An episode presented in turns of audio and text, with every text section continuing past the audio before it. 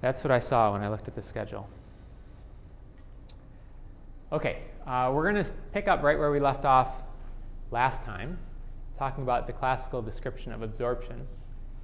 Uh, before I do that, were there any questions from last time?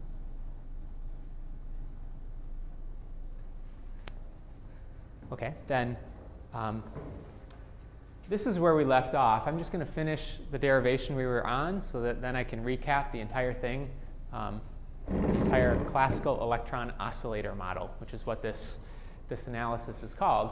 Then I'll recap it once we've, we've completed the analysis. So we had derived an expression for the displacement of an electron, or we could generalize that to be uh, part of a molecule that's being driven by an external electric field. And that expression is a function of the natural frequency of that electron. Okay, so it's natural frequency to slosh back and forth if it's disturbed from equilibrium. It's a function of the frequency that we drive it at, and it's a function of the amount of damping we have. So gamma represented the amount of damping. And we said that this complex phasor representation could be used to determine the real part. Right? The real part of that would give us uh, the function for the displacement as a function of time. And so when we took the real part of this, we get this expression here. So the displacement is a cosinusoidally varying oscillation. And if it's driven by a wave that looks like cosine omega t, then the response of the material has a phase lag. And that phase lag, we can calculate, it's just going to be the argument of this function. The argument of that complex number. So I think that's where we left off last time. So the reason we care about the displacement of the electron or the motion of the molecule is that we can use it to calculate how much power is absorbed from that wave. And that's really what we're after is determining an absorption profile. Okay, so the absorbed power is given by the force on an object times its velocity. That's what we have here. We have an object. We have a charged particle that's moving because it's being pushed by an electromagnetic field. So we have a force acting on it, and we have a velocity. The velocity we can calculate, uh, it's a trivial calculation from our expression for the displacement, the displacement looked like this. And when you take the time derivative, which is what the velocity is, it's the time derivative of displacement. So if we take the time derivative of a phasor, we just multiply that phasor by i omega. Right, that was one of our phasor shortcuts. So multiplying our expression for the displacement by i omega, this now is a velocity.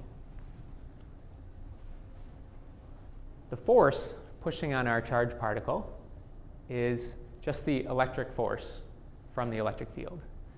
So if it has a charge of E, actually I should say a charge of minus E, and if it's an electron, its charge would be minus E. The electric field is the amount of force per unit charge. So this term here is the force. Force dotted with velocity. And for this analysis, we're assuming that the displacement of the charge is in the direction of the electric, the electric field. So I think we are describing both of these as being in the x direction, so this dot product will just be a product. So what we have is the product of two quantities with a time average. So we talked last time about how to do a time average of the product of two phasors. It's just uh, the first, one half the first times the complex conjugate of the second. If we do that, that one half gets picked up right here. And essentially we have this E phasor and this, this E phasor gives us the amplitude of the electric field squared. And then all the other terms in here just come right up from there.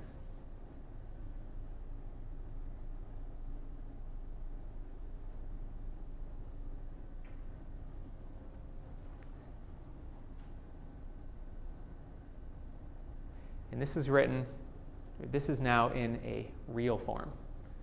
It was the time average. So it's a product of a phasor times a complex conjugate, um, and that gave us a real quantity. Okay, so you can see that the denominator now is real, it doesn't have this i in it. Okay, so this is the absorbed power, and you'll notice that it's a function of frequency. Right? It's a function of omega, the frequency of the wave that we're driving it at. So that is what's responsible for the shape of the spectral line. We say that light is going to be absorbed by this matter and produce some absorption spectrum, some shape to the uh, distribution of uh, absorption as a function of frequency. This is where it comes from. So let's look at what that shape looks like. Um, I plotted it here. We can understand the shape if we factor out some of the constants. So let me write it on the board with the constants factored out.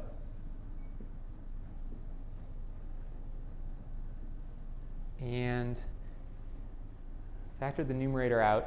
In the denominator, I'm going to divide everything by gamma squared omega squared.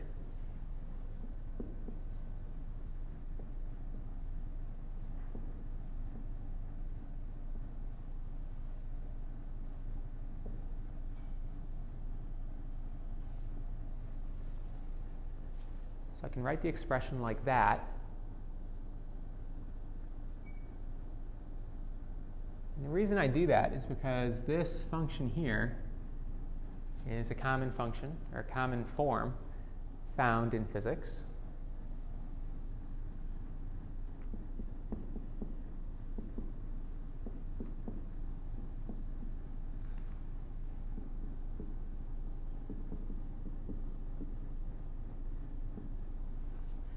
A function that has the form 1 over 1 plus x squared is called a Lorentzian function. And that's what we have here.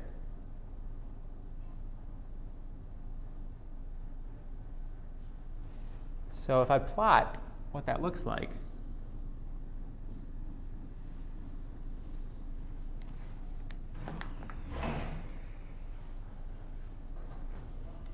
let me just look at the, the simple Lorentzian function here and plot that.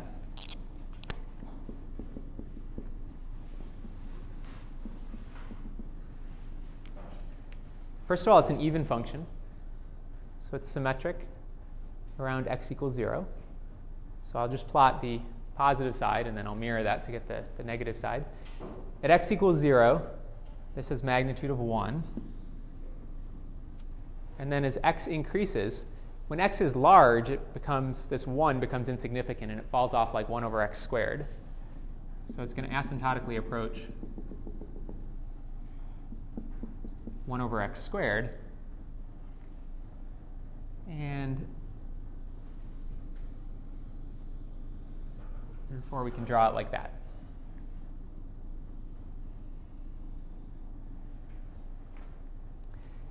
A couple things we might want to know about this function is how wide is this distribution?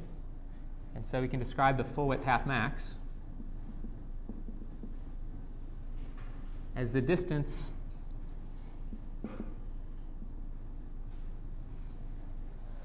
between the points where the function is half of its full width.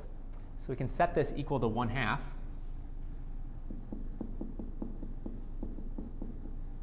So obviously, we need to have 1 plus x squared equal to 2 at the uh, halfway points. So x squared has to equal 1.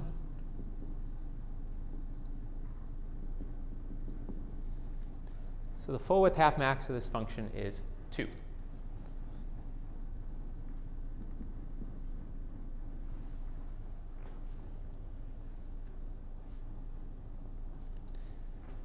Those are just properties of Lorentzian functions.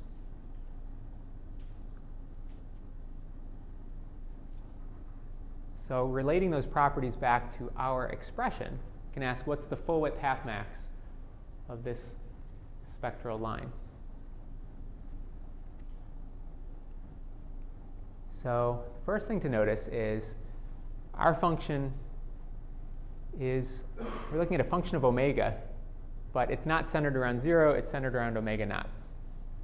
Right, so the center of this absorption line is at some frequency, omega naught, the natural frequency of the oscillator. And then we can ask what the, the line width is. And we can say that um,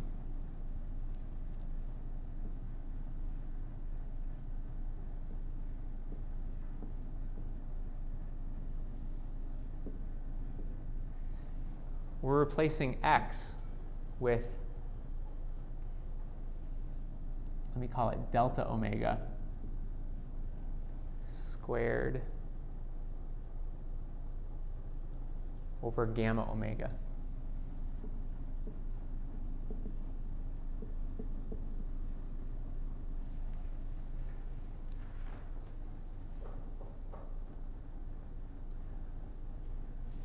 Okay, so if the full width half max of this when it's written as a function of x is 2, we can say that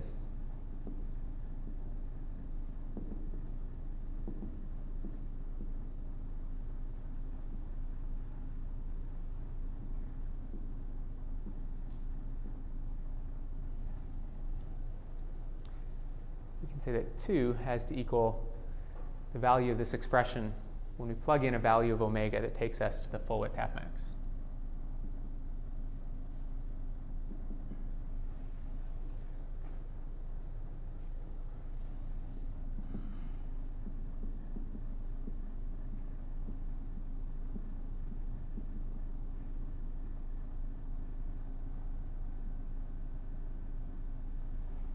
So I want to solve this for what omega 1 half is. And to do that, I'm going to make a simplification. And I'll motivate that by factoring out this difference of squares. I'll write that as omega naught minus omega times omega naught plus omega.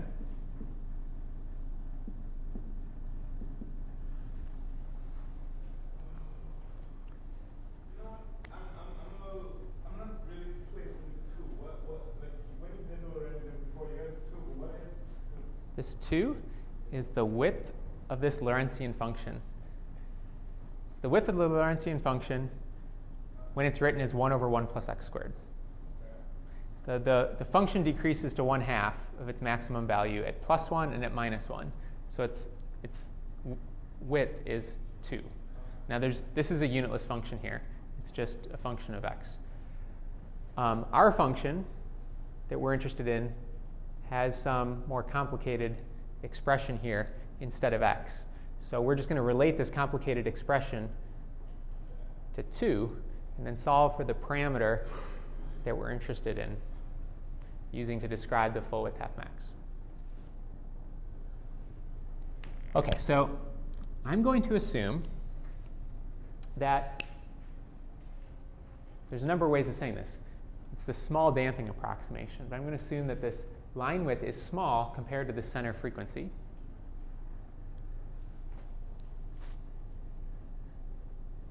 And what that means is that this term here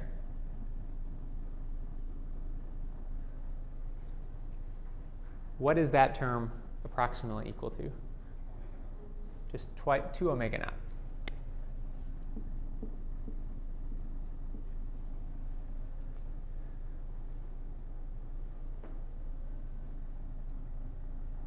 Um, no.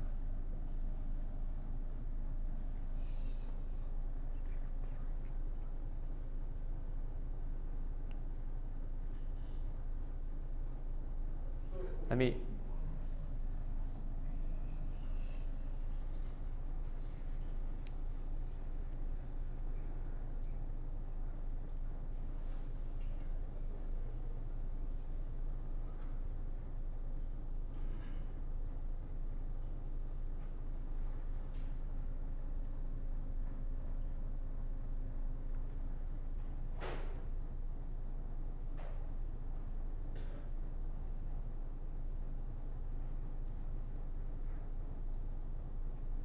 something's not, that's not the case. That's not equal to 2 omega naught, which is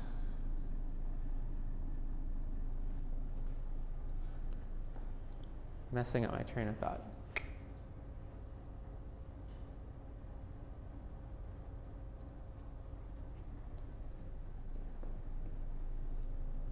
Um, oh, this is, I'm sorry. That is approximately equal to 2 omega naught. Let me explain in case anyone was confused the same way I was. Um, this is omega naught right here. This is omega 1 half. And uh, I was, for whatever reason, I was thinking this width was omega 1 half. It's not, it's an absolute frequency. This is omega 1 half. This is omega, say, minus 1 half. And they're both approximately the same as omega naught. So that's about 2 omega naught. Um,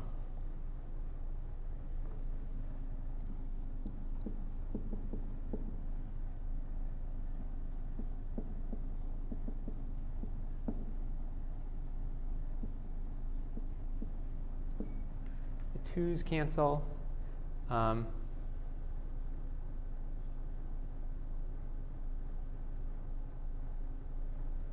the omega naught is approximately equal to the omega 1 half. And I get yeah, gamma is equal to omega naught minus omega 1 half.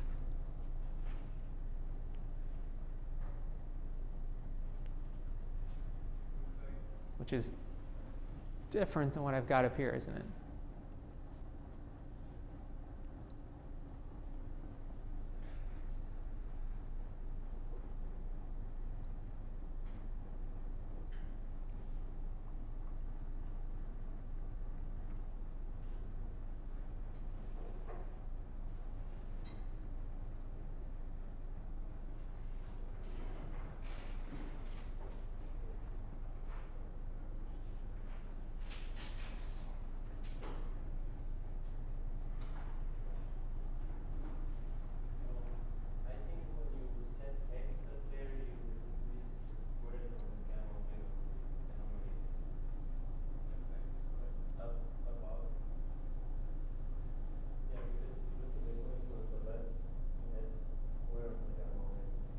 No, that's right.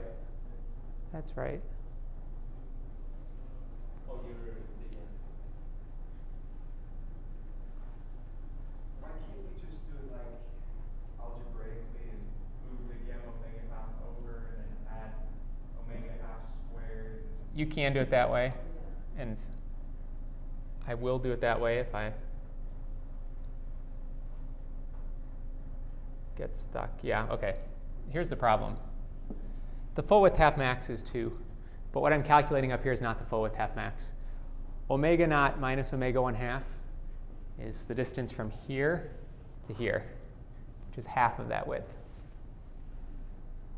So half of that full width half max is 1, not 2. So, right, gamma equals 2, yeah, and that's cons-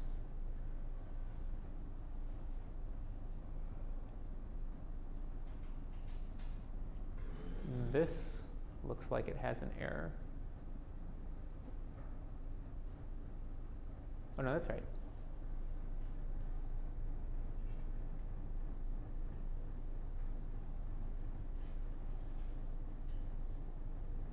Yeah, okay. So what this tells me is the this quantity right here, twice the distance from the half power point to the maximum that's the full width half max. Right? This term in parentheses is the half width. So this is the full width half max, and it's equal to gamma. So that term that was our damping determines how wide that spectral line is. If there's no damping, this would be a delta function. Have zero width, which kind of makes sense if you think about it there's no damping. We have an oscillator that will oscillate indefinitely with a given frequency. So it will have a, uh, a perfectly well defined frequency, and therefore, um, or it will go on for an indefinite length of time, therefore, we'll have a perfectly well defined frequency. If it decays in some amount of time, then there has to be some width to the frequency, just by the Heisenberg uncertainty relationship. And this is what we're seeing here. Okay, so a short, um, a, sh- a small amount of damping means it will oscillate for a long period of time, it will have a narrow frequency band. Um, a large amount of damping means it will decay very rapidly, and will have a large Fourier spectrum, and that will show up here as a wide absorption line. Okay, so this is a plot absorbed power as a function of, of the incident frequency.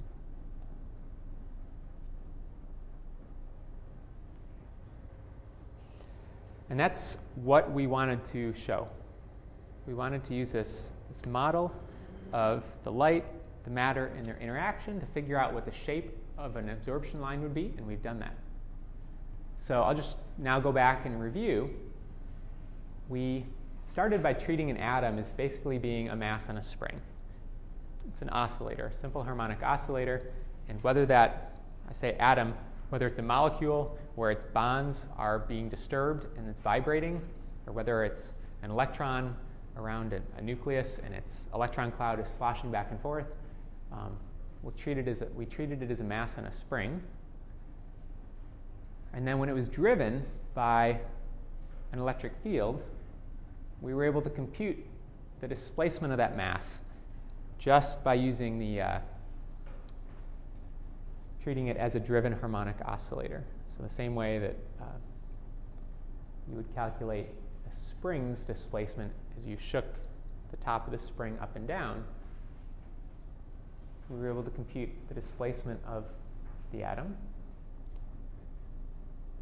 And from that, we determined the power that was dissipated in the electric field by the moving charge. Took the force of the electric field times the velocity associated with this moving charge, calculated that power. We plot it as a function of frequency, and we can say its center is the natural frequency of the oscillation, and its width is the amount of damping.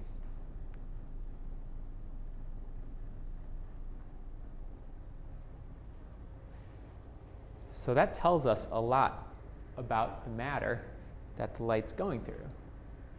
So, for example, the uh, remember we started with this potential well for the potential energy of the atom or molecule as a function of our uh, our spatial coordinate in which we are stretching the molecule. Okay, so the center wavelength omega naught tells us about the curvature of this well. The curvature of that well was the spring constant for that simple harmonic oscillator. so by measuring the frequency of oscillation, you can determine the uh, spring constant.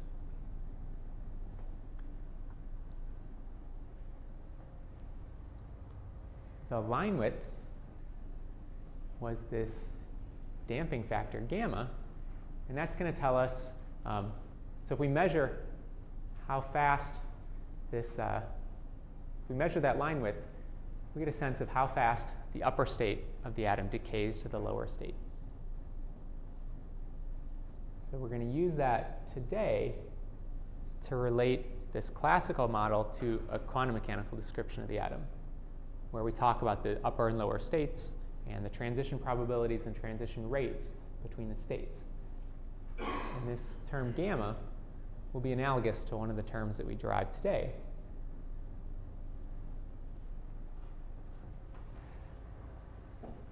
And then finally, the peak absorbed power, which was this term right here, the power absorbed on the center of the absorption line, tells us a little bit about some of our assumptions.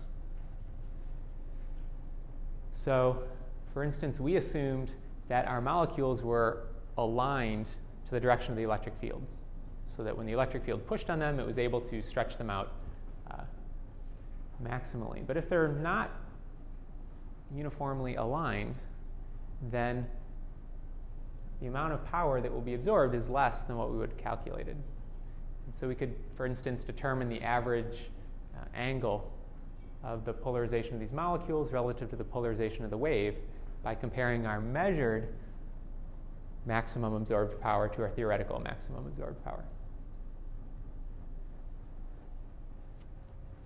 Those are just some of the things that go into calculating the absorption profile.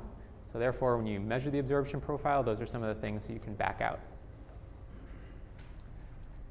Now that's for a single, a single oscillator.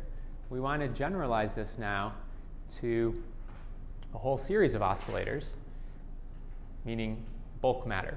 I've got some, some macroscopic material that has many, many atoms in it. Each atom itself may have multiple oscillators. Okay, so if you don't like that term, think of a molecule and the different parts of the molecule having different oscillators, each with its own resonant frequency and its own sort of absorption profile. So to do this, we're going to use some of the parameters that describe bulk matter. This P is the polarization of the material. Polarization of material is for a single for a single oscillator, we talked about the displacement of the charge. If you have a bulk material, this polarization is the sum of all those displacements. And so a bunch of charges that are being displaced produce an electric field, right? And when that adds to the externally applied electric field, so the wave that's in here, we get what we call an electric displacement. Okay, so the E field is the electric field, the D field is the electric displacement. It accounts for the external electric field that you'd have in free space plus any additional field you have due to the matter being polarized by that. Okay, so we're going to use this notion of the electric displacement. And we're going to define the polarization as being the displacement of a single oscillator times the charge of that oscillator. That gives us a uh, that gives us a dipole moment times the number of oscillators per unit volume. So this, this has to do with the density of the material. And then this has to do with the response of each individual atom or molecule in the material. And the negative sign just takes into account that we're dealing with single electrons as our oscillators. They're going to be negatively charged. So there would be a negative charge due to that.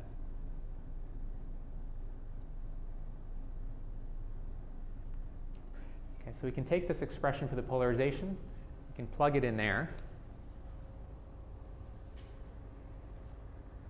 And I'll just note that this P is polarization, it's not power. And we were talking about P as absorbed power on the previous slides. Okay, so plugging in this expression for the polarization, into my electric displacement, we can then define the susceptibility of the material to be the amount of polarization produced by a given electric field.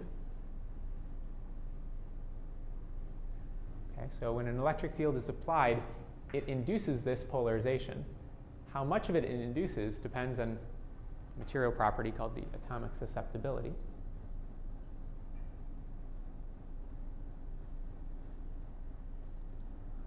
So now we'll compare this expression for the electric displacement to the form of the electric displacement that is epsilon times E. Okay, epsilon is the permittivity of a material. And the permittivity of a material accounts for the permittivity of free space plus that of the material. Okay, and that that of the material part is chi. Okay, so epsilon is epsilon naught and chi wrapped up in one. And what we're going to want to derive is the index of refraction for the material. That's typically the parameter that describes uh, how the material affects light propagating in it. So the index of refraction, I know there's a lot of different terms we're introducing here, but they're all going to come together in a minute. The index of refraction is the speed of light in free space divided by that in the material. In free space, the speed of light is 1 over the square root of epsilon naught mu naught. In the material, it's 1 over the square root of epsilon mu. Okay, so we can write the index of refraction as epsilon mu, square root of epsilon mu over epsilon naught mu naught. And now, almost all materials that we're going to deal with, or certainly all the ones that we're going to deal with in this class, most materials you would deal with in a laboratory or um, in a company are going to be non-magnetic. So this mu and the mu naught, the mu is equal to mu naught. And those terms cancel. So we can say n equals square root of epsilon over epsilon naught. Okay, so relating this expression for the electric displacement to this expression, epsilon is epsilon naught times 1 plus chi.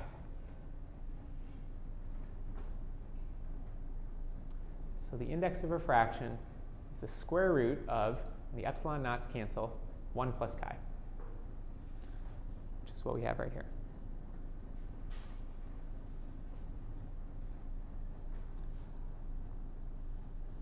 Okay, now we can say something about what the index of refraction looks like, because if we look back at our definition of chi, this polarization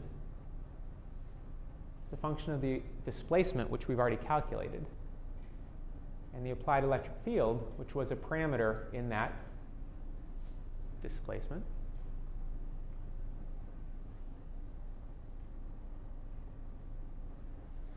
So let's do that. Let's calculate the index of refraction. And we're going to do this far from an atomic resonance.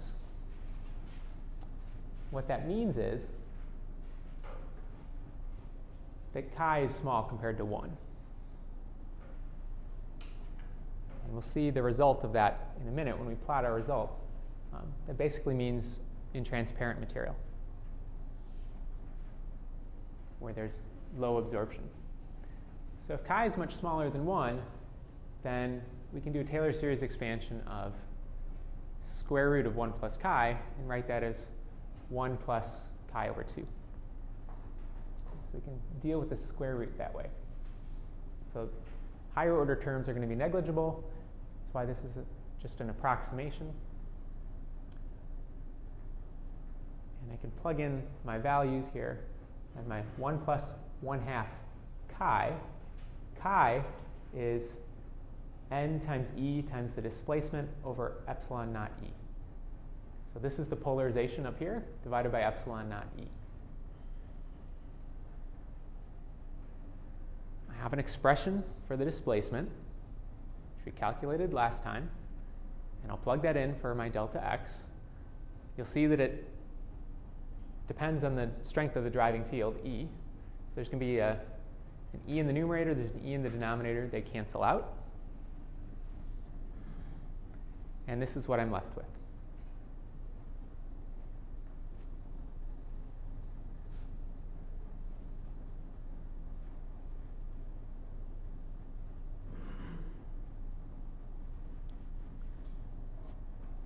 How do we get, let me think, uh, yeah, how do we get, um,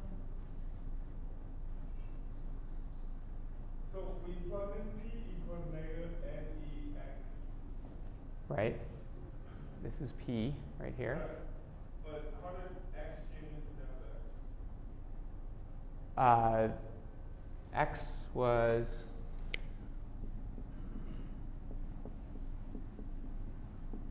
x naught plus delta x. And um, this x naught was time independent and didn't vary at all as it, as the uh, electric field moved the charges around. Um, so if we included this,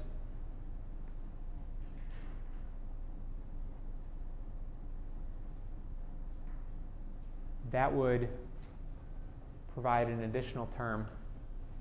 Yeah, we could we could include that x naught, and we'd have an additional term there. Um,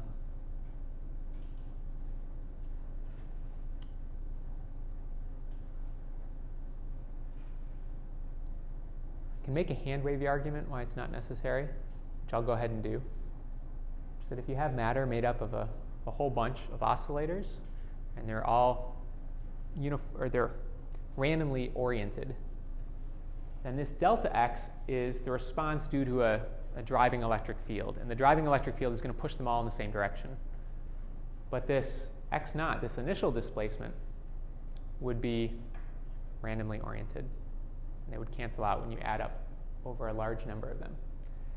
Now, that's very hand wavy, and I don't know that it makes too much sense to be more specific than that because in practice, um, this x naught was sort of the equilibrium position of our atom or molecule, and we never really, we're not doing this for a specific geometry, not for a specific atom or a specific molecule. This could be a bond length, it could be an average electron radius, it could be a number of different things. Um, but at equilibrium, our, everything should be in equilibrium and there should be no, um, no electric dipole moment for a neutral atom.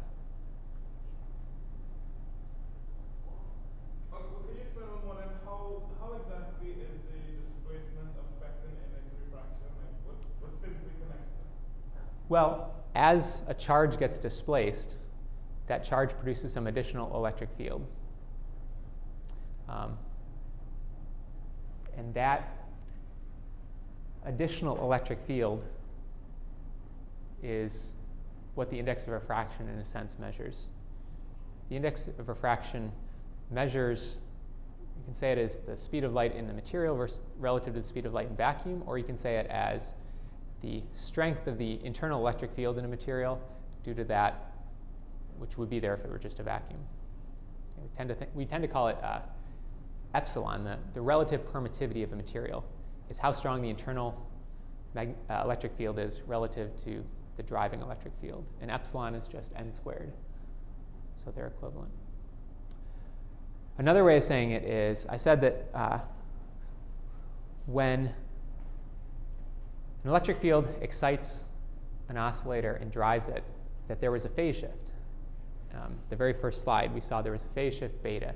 If there's a phase shift, that means there's a delay. That means the wave is traveling slower in the material than it would in free space, and the index of refraction is a measurement of that. Okay.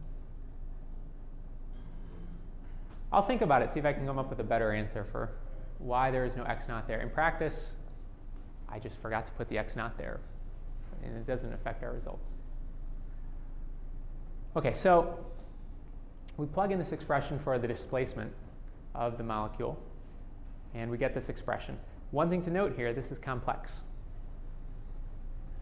So what does it mean to have a complex index of refraction?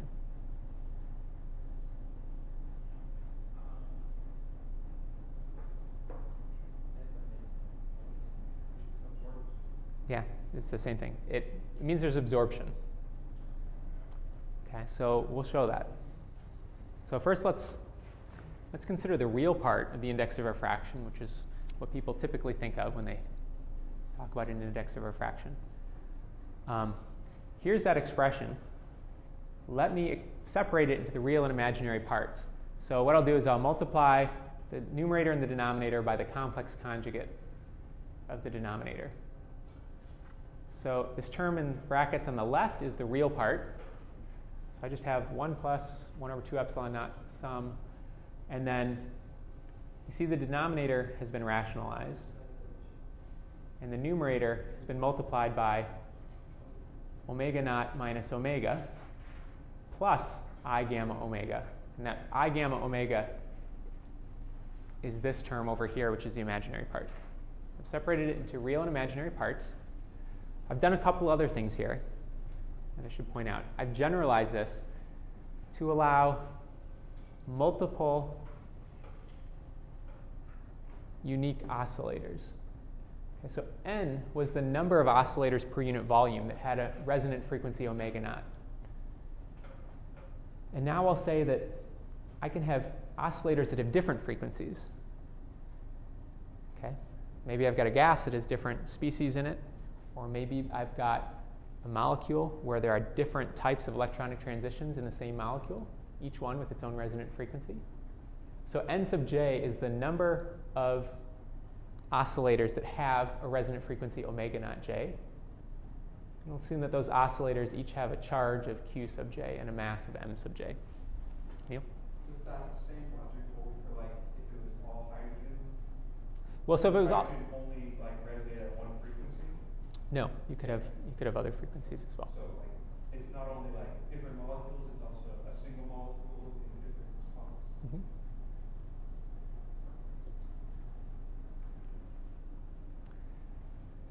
Okay, so um, so we've got the sum over j, and now let's plot this. Let's plot the real part of this first, over here. So I did this uh,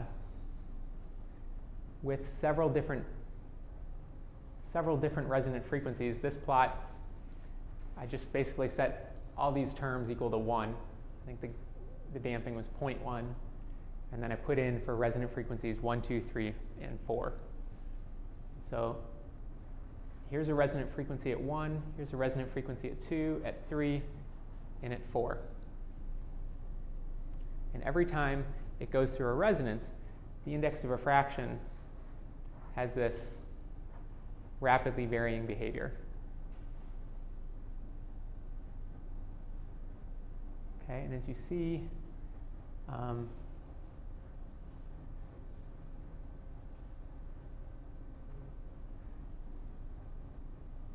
gamma determines the line width. So the line width of this would be measured, say, from the peak to the, the minimum, right there. And as the frequency increases, far away from resonances, which is, after all, where we assumed we were when we uh, did the Taylor series expansion, the index of refraction is increasing because it's increasing from the big dip at the lower resonant frequency up to the peak at the higher resonant frequency.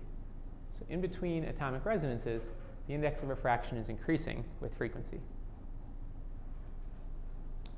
So, that's sort of our first result. That, or I guess that's our second result. The first was the profile of the absorption line. That tells us what happens when you're not near an absorption line. It says that the material is dispersive.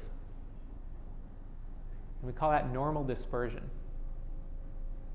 So most materials that are transparent, actually all materials that are transparent are normally dispersive. Okay, so glass, for instance, has a higher index for blue light than it does for red light. And that's why a prism made of glass will separate light based on, on wavelength. Wait, can you, uh, what, what exactly tells us this equation? Like, how, how, looking at a graph, what do you, like, how, like, I know this equation means that omega over k is not equal to d omega dk, right? The group velocity, different phase velocity, right? That's true when you have dispersion. But how would this mean that? What this is just, all this is saying is, um, so let's look at our expression for an electric field in a material. Our electric field propagating as a wave looks like some amplitude times e to the i k dot r plus omega t. And we said that k was the wave vector. In vacuum, we can call that k naught. It's 2 pi over the vacuum wavelength. In a material, it's n times k naught. Okay, now we have this complex representation of n. If we plug it in here, the real part of n just multiplies by k naught and affects the uh, wavelength, essentially the wavelength of the wave. The imaginary part, as we're about to see, and as you mentioned, has an imaginary term that multiplies by this imaginary term and gives us a e to the minus something, which is decay. Okay, so the imaginary term would be a term over here that has an exponentially decaying amplitude. So only looking at the real term, um,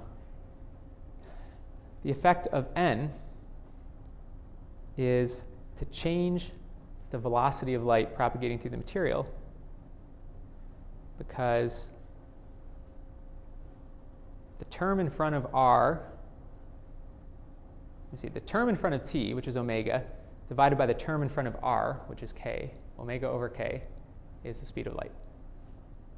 Okay. Now the term in front of term in front of r has a frequency dependent coefficient. Okay, so the index of refraction, the speed of light is frequency dependent, is what this is saying. And far away from an absorption line, the index is always increasing as a function of frequency. And that's called normal dispersion. Okay, so all materials have that because all materials have atomic resonances. Um, and typically, typically the first atomic resonance for a material um, will be in the infrared, or actually there may be a number in the infrared. Um, the first electronic resonance, which would be a transition of an electron to a higher energy state, would be in the infrared, and then there's actually one in the uh, ultraviolet for what, what we would consider an optical material, which leaves the region in between is the visible region, and that's where um, typically think of the optic as being transparent, and it will have this normal dispersion.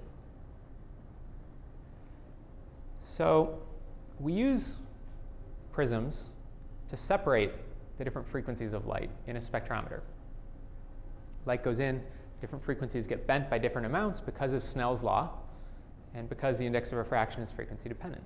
So if you want the light to get split more so that you have a better resolving instrument, how can you increase the dispersion? Okay, so dispersion is the slope of this line. Yeah, you can work closer to a resonance. Okay? What we'll see is as you do that, you start to get more and more absorption. So the material becomes less and less transparent. So there's really no net gain. You could just as equally go through more material to get more dispersion. So this is normal dispersion, where the slope of this line is positive, what would anom- uh, anomalous dispersion be? Any thoughts? It's where the slope is negative, and that occurs within the absorption line width.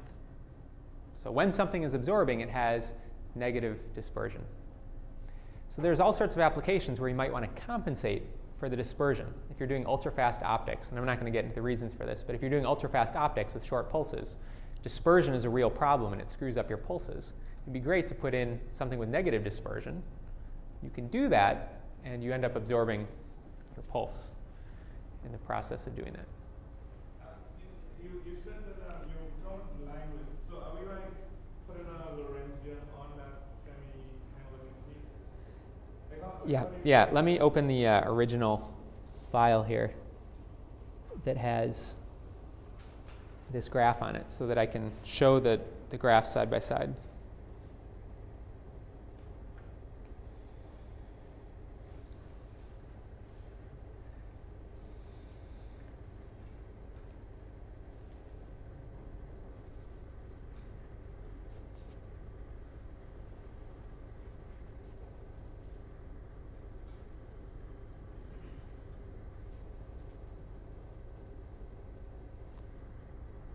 Okay.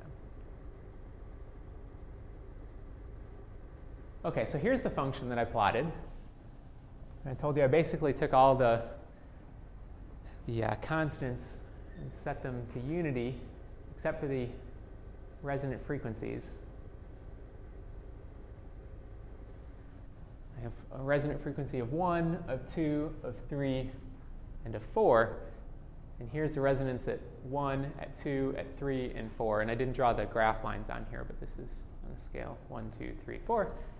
And so this is the real part of the index of refraction. And then this is the imaginary part. So you'll see that those uh, absorption lines are centered right on the, the, the anomalous dispersion regions. Okay. And in fact, you can show mathematically that the full width half max of this line is equal to the value from the maximum to the minimum of this one.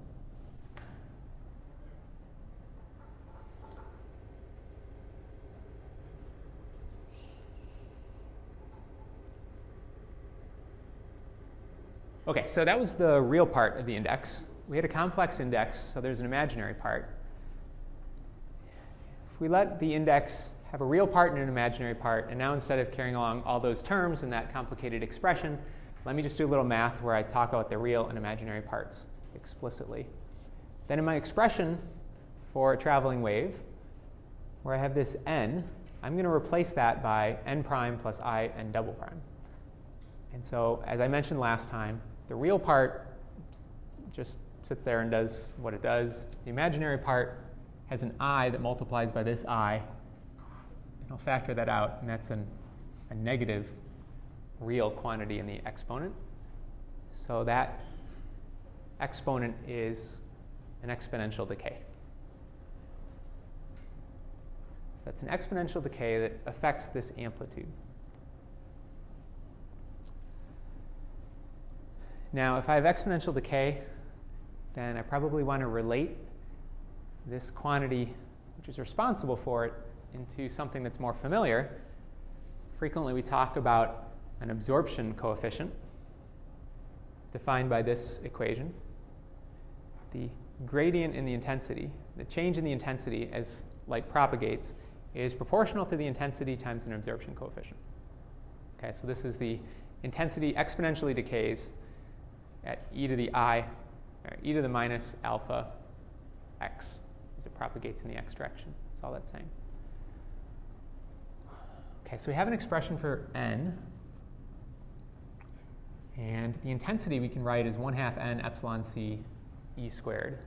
That's just the relationship between the electric field and the intensity.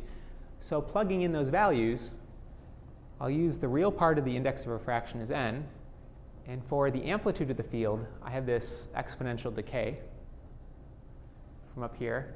And because I'm taking that field and I'm squaring it, I have e to the minus 2 n double prime k naught r instead of e to the minus 1 n double prime k naught r.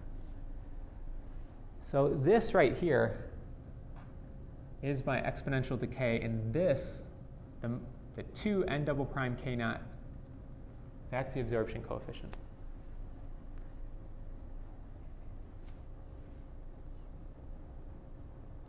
So that's stated right here. The absorption coefficient is 2 n double prime k naught in the direction of propagation.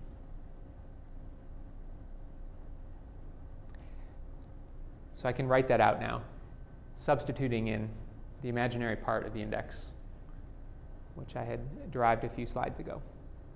So substitute that in, get an expression for the absorption coefficient in terms of these uh, material properties.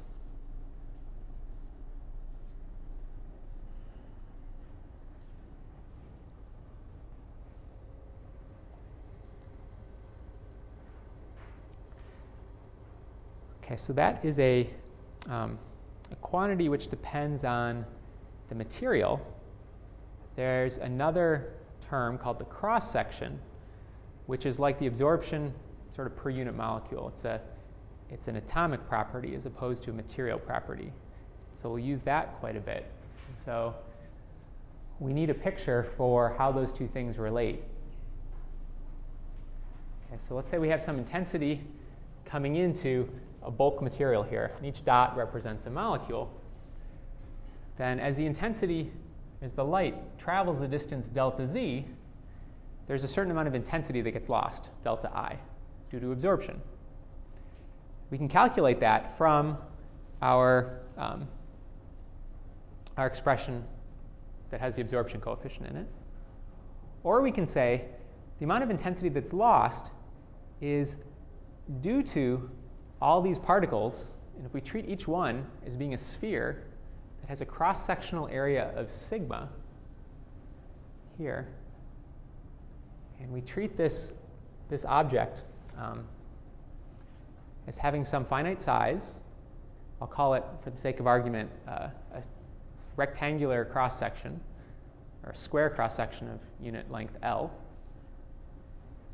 then if I take the number of particles contained in this volume of my material. And I say each one has a cross sectional area of sigma, and they're all spaced out in that material so that none are hiding behind the others. then the amount of intensity that I would lose in that picture is just the fractional area occupied by all these opaque spheres divided by the total area that the light's propagating through.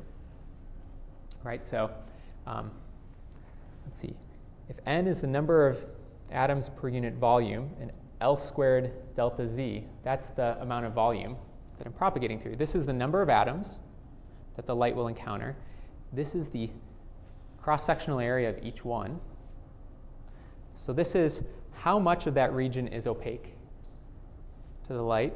And in the denominator, that's how much of the region the light is going through.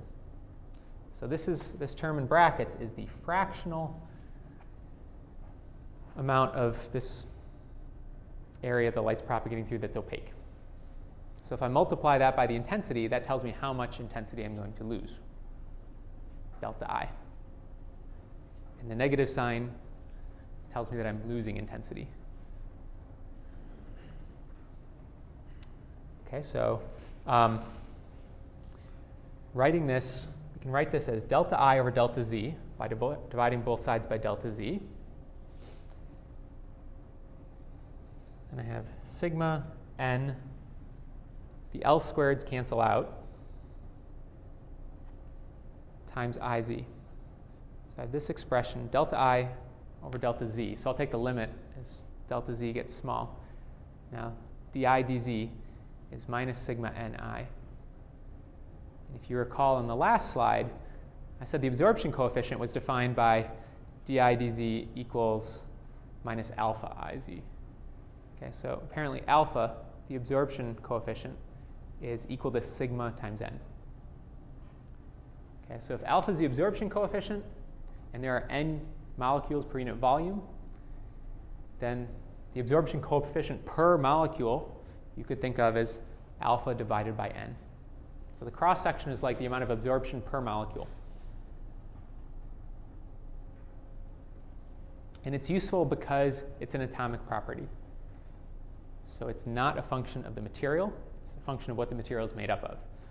So it's not going to depend, up to a point, it's not going to depend on density or temperature or a number of the other things that would affect the uh, spacing of the molecules.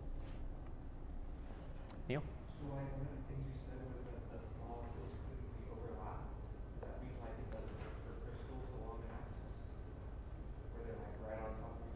Yeah, that's a good question. Um, well, this isn't a, a couple things this is the sort of image that we use to derive this relationship and this definition of what sigma is. Now, in reality, that's not necessarily the case. If you have an inhomogeneous material, or um, an inhomogeneous material where the density is low, if you have a gas, this is probably a reasonable assumption. If you have a solid or a crystal, then this assumption breaks down and the that relationship is not as, as straightforward.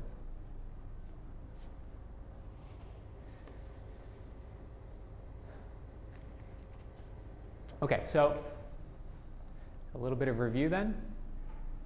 We were able to calculate the absorption profile, or the uh, absorption coefficient, by looking at the imaginary part of the index of refraction. We figured out the index of refraction from our knowledge of the electronic displacement, and our definition for the polarization for chi and the electric displacement.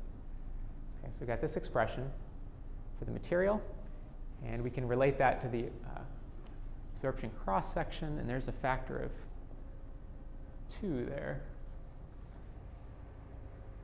that was not in the previous slide. So let me cross that out.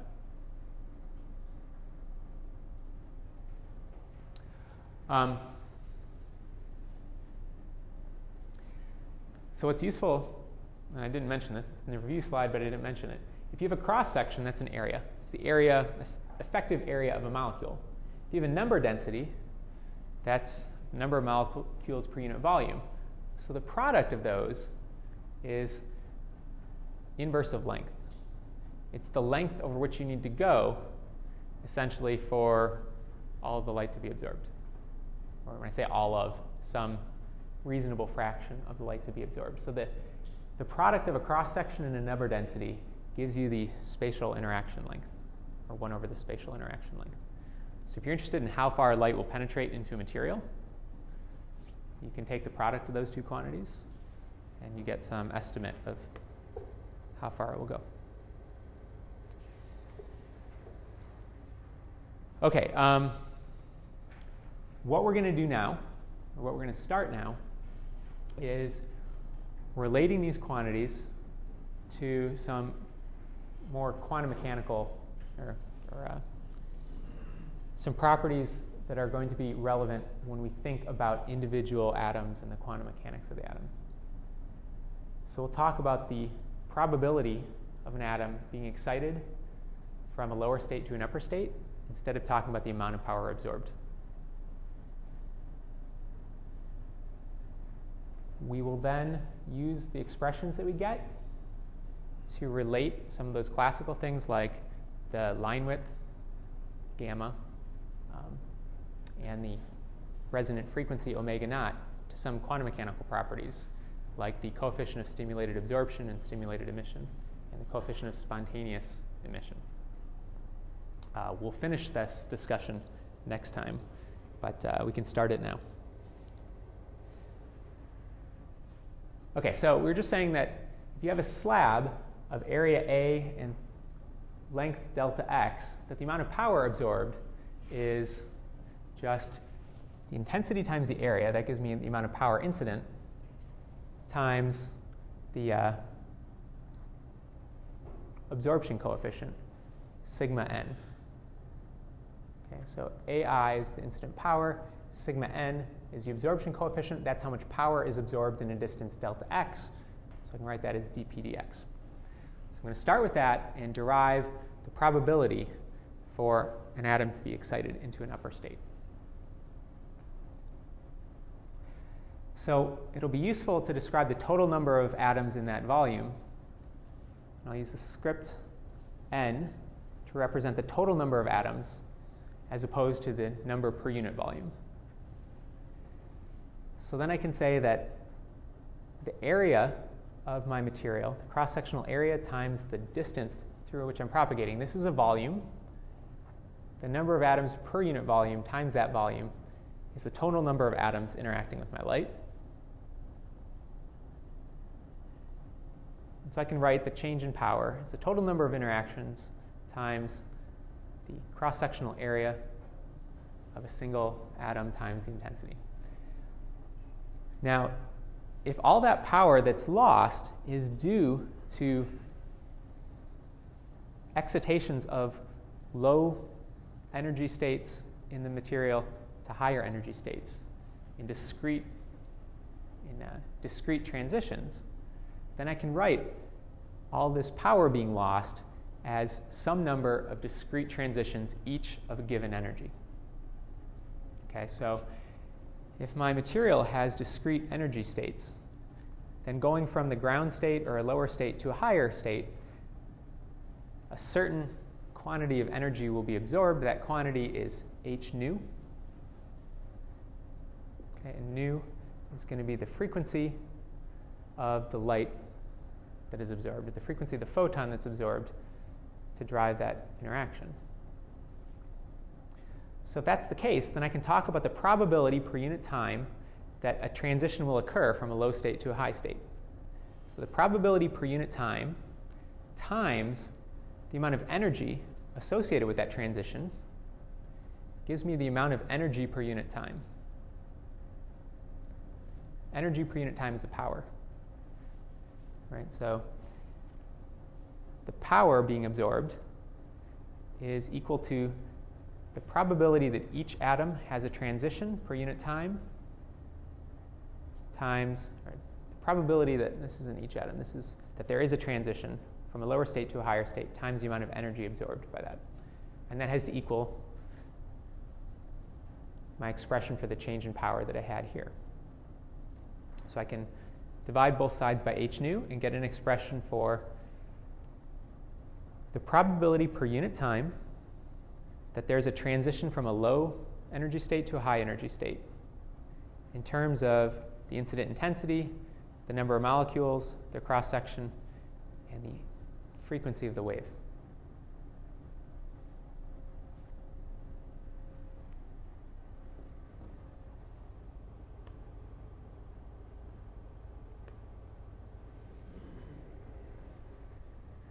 So if I can send photons in and have some of them get absorbed and kick an atom into a higher energy state, time reversal symmetry tells me I can start with um, fewer number of photons and an atom in an excited state and have that excited state atom decay to a lower state and give off a photon.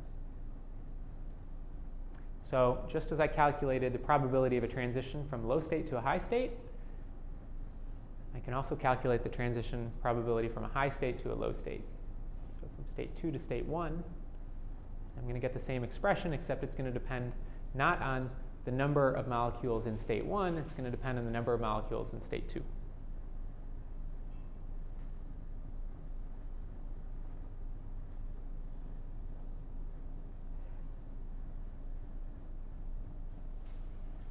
And what we're going to see is that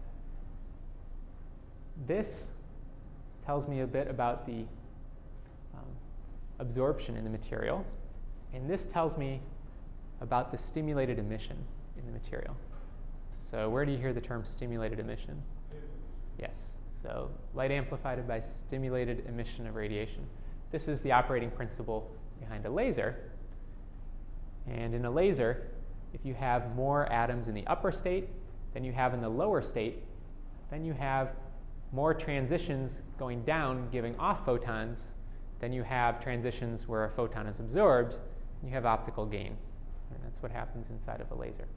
So these expressions are going to be important for understanding laser operation, um, and it will also be under- important for us to understand how to prepare materials and get them into various uh, energy states. Yes.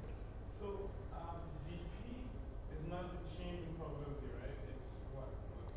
It is a change, but a change in what? Well, P is the probability per unit time that an atomic transition occurs in a material.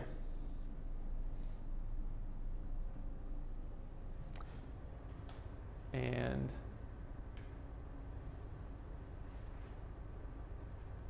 have to be a little careful. I have to fix this. Here I was calling it dp dt, and in the next slide I just call it p. Okay. So So I should probably just call that p, probability per unit time.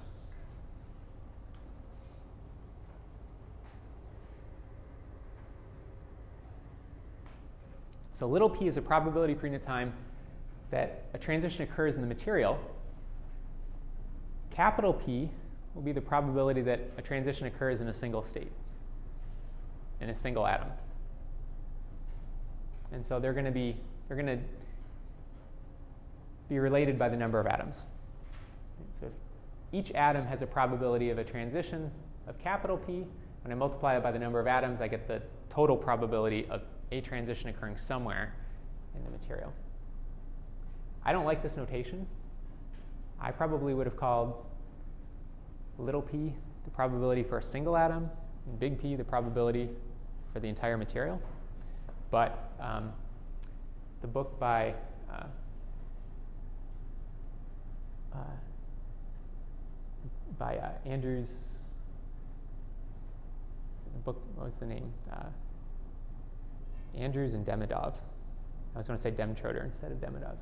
Uses this notation. And I'm following chapter two in that textbook here. So I'm using the notation that's consistent with that.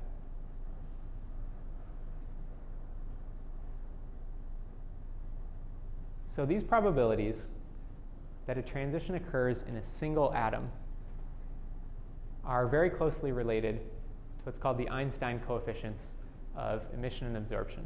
There's an Einstein coefficient of stimulated emission and spontaneous emission, and there's an Einstein coefficient of absorption. Uh, so next time we'll derive how these probabilities are related to those properties. Any questions from today?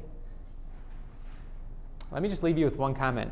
Um, right now, the class is fairly mathematical, and it's going to be this way for about the next two weeks, okay, maybe three weeks. We're discussing the fundamentals that we need to understand before we go on and talk about applications and some of the properties and, and methods in laser spectroscopy. It's not going to stay this way. Okay? It might get a little bit worse before it gets better. It might get a little more mathematical before it gets less. But a month from now, we will probably not be doing any math at all. So if, if you're concerned about this or wondering where the class is going, um, it's not going to be like this the whole time.